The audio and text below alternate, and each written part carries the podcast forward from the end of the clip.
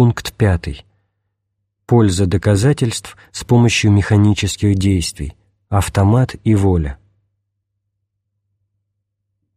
Возлагать надежду только на исполнение всех обрядов значит покорствовать суеверию. Своевольно отвергать обряды значит покорствовать гордыне. При таинстве исповеди, чтобы грехи были нам отпущены, необходимо не только их отпущение, но и покаяние, которое не будет настоящим, если оно не стремится к таинству.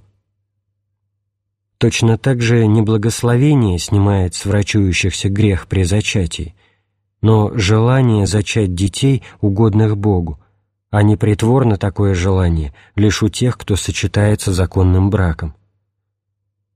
И как не причастившийся таинству, но мучимый совестью может больше надеяться на отпущение грехов – нежели причастившийся, но не раскаянный грешник. Точно так же дочери Лота, например, только и желавшие, что иметь детей, были целомудреннее, хотя и не состояли в браке, нежели замужние женщины, этого желания не испытывающие. Дабы обрести Бога, внешнее следует сочетать с внутренним, иными словами, следует преклонять колени, читать молитвы и так далее – в знак того, что человек, исполненный гордыни и не желавший покорствовать Богу, теперь покорствует Его творению.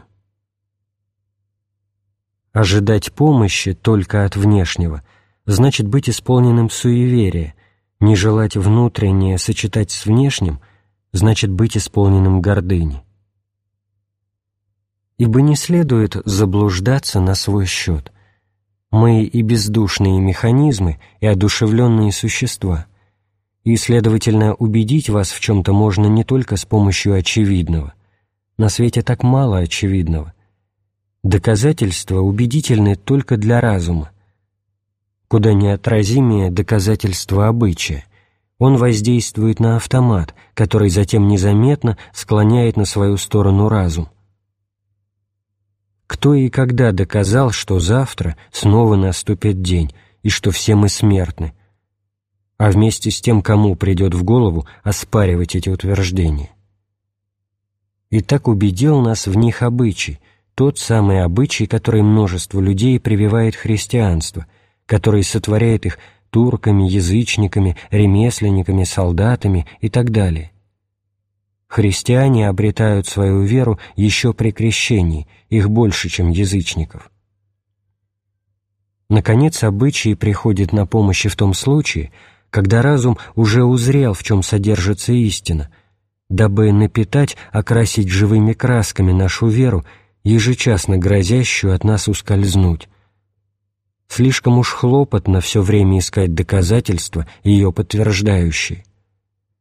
Нам нужна необременительная вера, а как раз такую веру и дарует привычка, которая без всякого насилия, без ухищрений и доказательств побуждает уверовать в то или другое или третье, клонит к этому все отпущенные нам способности, так что наша душа сама собой целиком отдается помянутой вере.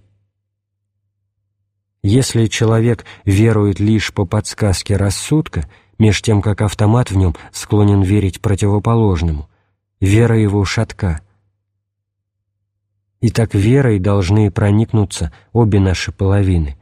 Рассудок, единожды и навсегда убежденный разумными доказательствами, равно как автомат, убежденный обычаем, накладывающим запрет на неверие. «Инклина кормеум, Деузи» — «Преклони сердце мое, Господи». Человеческий разум медлителен, к тому же привык рассматривать любое явление под столь различными углами зрения, которые всегда следует иметь в виду, что поневоле то и дело задремывает или вообще сбивается с пути, потеряв нить рассуждений. Чувство, напротив того, проворно, оно мгновенно отвечает на воздействие и всегда к этому готово. Вот почему, когда дело касается веры, мы должны положиться на чувство, иначе она всегда будет шаткой. Письмо о пользе доказательств, полученных с помощью механизма. Вера во всем отлична от доказательства. Доказывает человек, веру дарует Бог. «Юстус экс фиде вивит» — праведный верою жив будет.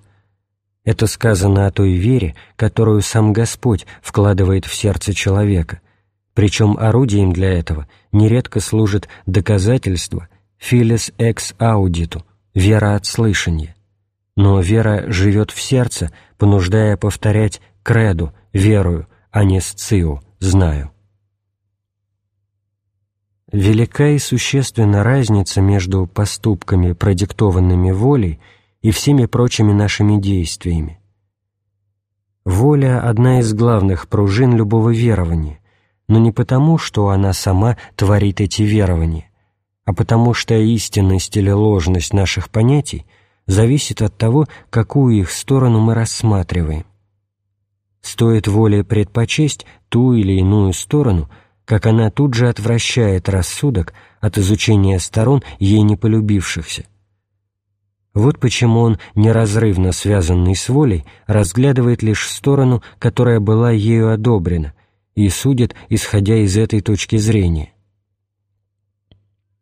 Господин Дараанне не раз говорил, «Разумные причины приходят мне в голову не сразу. Что-то нравится или, напротив того, отталкивает меня, сперва без всяких причин. Вместе с тем я потом обнаруживаю, что оттолкнувшее меня оттолкнуло по той самой причине, которая пришла мне в голову лишь позднее. Но я думаю, что нечто оттолкнуло от себя не по той разумной причине, которая пришла в голову позднее, а что она лишь потому и пришла в голову, дабы хоть как-то объяснить отталкивание.